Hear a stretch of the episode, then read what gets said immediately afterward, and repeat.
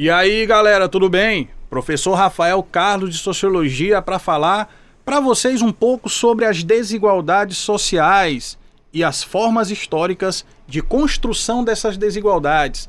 Antes de começar a aula aqui, vou mandar o recado, papo reto para vocês. Tá ligado que é para ficar em casa aprendendo, né? Então hashtag fica em casa, aprendendo aqui com a gente através das ondas da rádio. E para falar sobre esse tema, que é uma coisa muito presente na nossa sociedade, as desigualdades sociais, a gente precisa primeiramente contextualizá-las. Precisa entender como é que surge essa diferença entre ricos e pobres, essa diferença entre a elite e a classe menos favorecida, não somente no Brasil, mas na sociedade de forma ampla, né, em todos os lugares e países onde existe a desigualdade, e também em todos os sistemas econômicos. A desigualdade não é uma marca apenas do capitalismo, mas no feudalismo, por exemplo, já havia desigualdade, assim também como no modelo de escravidão, né, que marcou durante muitos anos a história do nosso país. Portanto, a desigualdade não é uma exclusividade de apenas um sistema de produção, um país ou um tipo de sociedade. Ela existe de formas variadas em muitos modelos econômicos diferentes, em muitas estruturas sociais distintas também. Mas afinal de contas, meus queridos, como foi que surgiu a desigualdade? De onde vem essa tal da desigualdade social que tanto nos aflige? Bom, se a gente pegar na literatura filosófica, na literatura sociológica, a gente vai encontrar ali um cara chamado Jean-Jacques Rousseau, que lá no século XVIII escreveu uma obra chamada Discurso sobre a Origem da Desigualdade entre os Homens. Nesse livro, o Rousseau deixa muito claro para nós que a base, a origem da desigualdade social seria, na verdade, duas coisas. O surgimento da propriedade privada nas primeiras comunidades humanas, ainda lá na pré-história, e também o processo de escravidão. Temos então, segundo Rousseau, dois critérios para entender historicamente as desigualdades sociais: a propriedade privada e também o processo de escravidão, que marca o fim do modo de produção primitivo e o início do chamado modo de produção asiático, lá há muitos e muitos séculos, ok? Sendo assim, meus queridos, a gente vai levar em conta esses dois critérios de maneira inicial: propriedade privada e relações de trabalho. A propriedade privada não é uma característica apenas do sistema atual. Existia também propriedade privada na Grécia Antiga, na Roma Antiga, na Idade Média, na época do feudalismo. Então percebemos que a propriedade privada, mas afinal de contas, o que é propriedade privada? É aquela que tem um dono, meu querido. É a propriedade que não é comum ou que não é pública.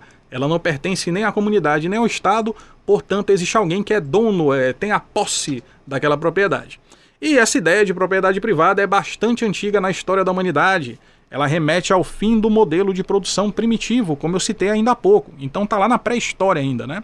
E o processo de escravidão é exatamente decorrente desse processo de surgimento da propriedade privada nas comunidades mais antigas.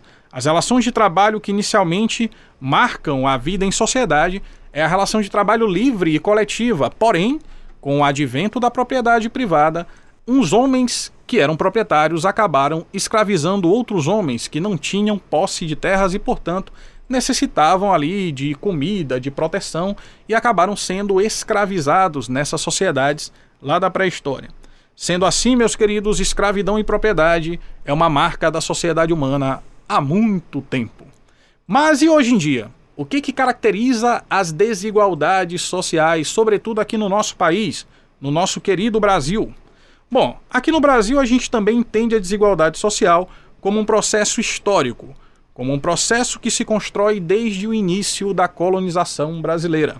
Sabemos que o Brasil a partir de 1532, com a vinda de Martim Afonso de Souza, trazendo lá nas suas embarcações mudas de cana-de-açúcar e alguns escravos da ilha de Açores, inicia o primeiro ciclo econômico de relevância, o ciclo da cana-de-açúcar utilizando a mão de obra escrava.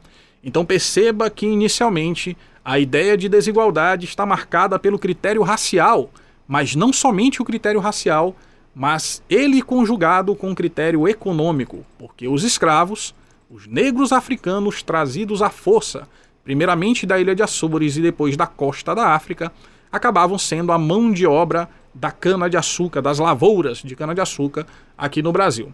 Portanto, historicamente falando, no Brasil, a desigualdade tem esse critério que vem da colonização e que é tanto econômico quanto racial. Mas sabemos que a escravidão, pelo menos na letra da lei, formalmente, ela termina no dia 13 de maio de 1888, quando a filha de Dom Pedro II, Princesa Isabel, assina a Lei Áurea. Aí o que, que acontece? Continua existindo desigualdade.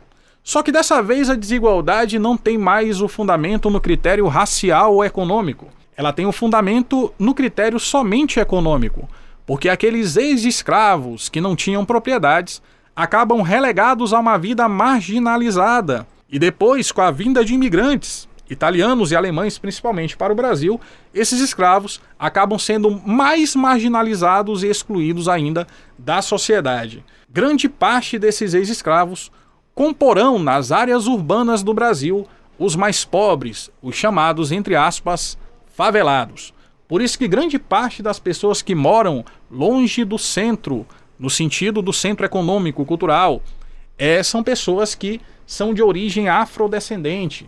Os negros no Brasil passaram por mais de 300 anos de escravidão. E quando finalmente acabou-se a escravidão, o preconceito ainda continua a existir. E a marginalização e exclusão dessa parcela da população também se tornou um fato, uma realidade.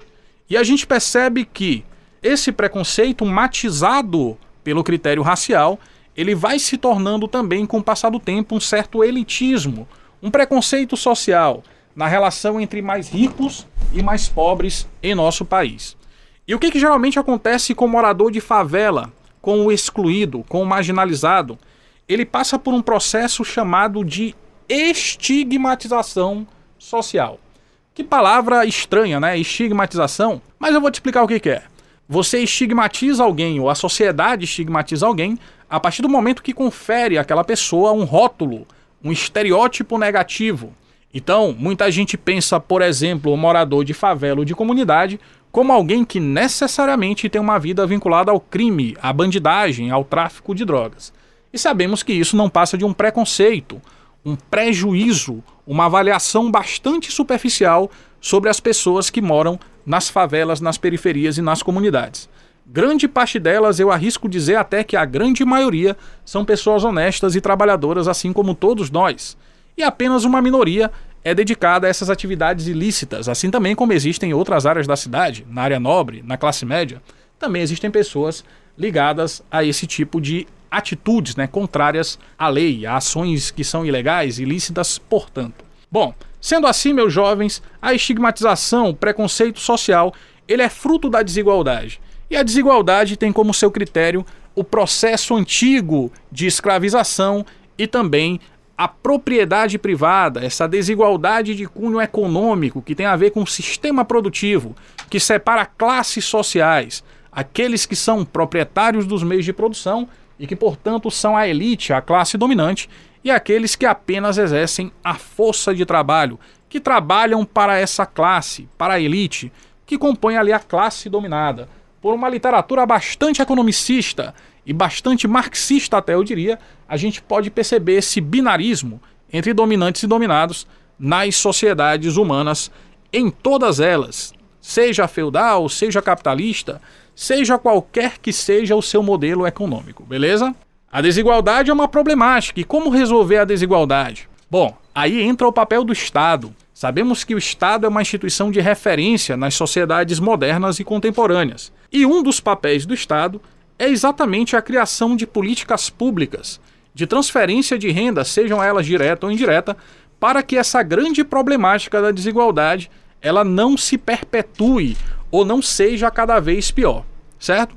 Professor, o que, que significa isso? Políticas públicas. São políticas desenvolvidas pelos governos, sejam eles federais, estaduais ou municipais, que visam atacar diretamente algum tipo de problema que existe na sociedade, seja na área da saúde, na área da economia, etc. No caso das políticas públicas de assistência social, a gente está falando ali de coisas como o Bolsa Família, o auxílio emergencial e esses tipos de programas que estão mais ligados à ideia da assistência. Fazer com que o Estado possa garantir de alguma forma o mínimo de sobrevivência para as classes menos favorecidas, para os mais pobres, sobretudo. Então esse tipo de programa social, ele atende a essa parcela da população, a essa parcela que é extremamente prejudicada pela desigualdade, pela desigual concentração de riquezas, pela desigual concentração de rendas que existe, por exemplo, no Brasil e que é parte da nossa realidade cotidiana. Eu te faço um desafio pós-pandemia. Você circular aí pela sua cidade, quando acabar tudo isso, por enquanto fique em casa, lembre-se disso, e perceber as diferenças entre os bairros, perceber as diferenças ali de estrutura, de moradia. Certamente alguns bairros da sua cidade têm saneamento básico e outros não. Alguns têm ruas asfaltadas e outros não. Então a desigualdade é uma coisa presente, óbvia, está à nossa vista, faz parte do nosso cotidiano é só a gente querer perceber o que está ao nosso redor. E, obviamente, torcer para que cada vez mais possamos viver numa sociedade menos desigual e que oferte oportunidade também para aqueles que são menos favorecidos e menos assistidos também pelo Estado. Ok? Dito isso, encerro minha participação por aqui. Deixo um abraço para todos vocês. Lembrem-se de ficar em casa, se cuidem e a gente se escuta por aí. Tchau, tchau.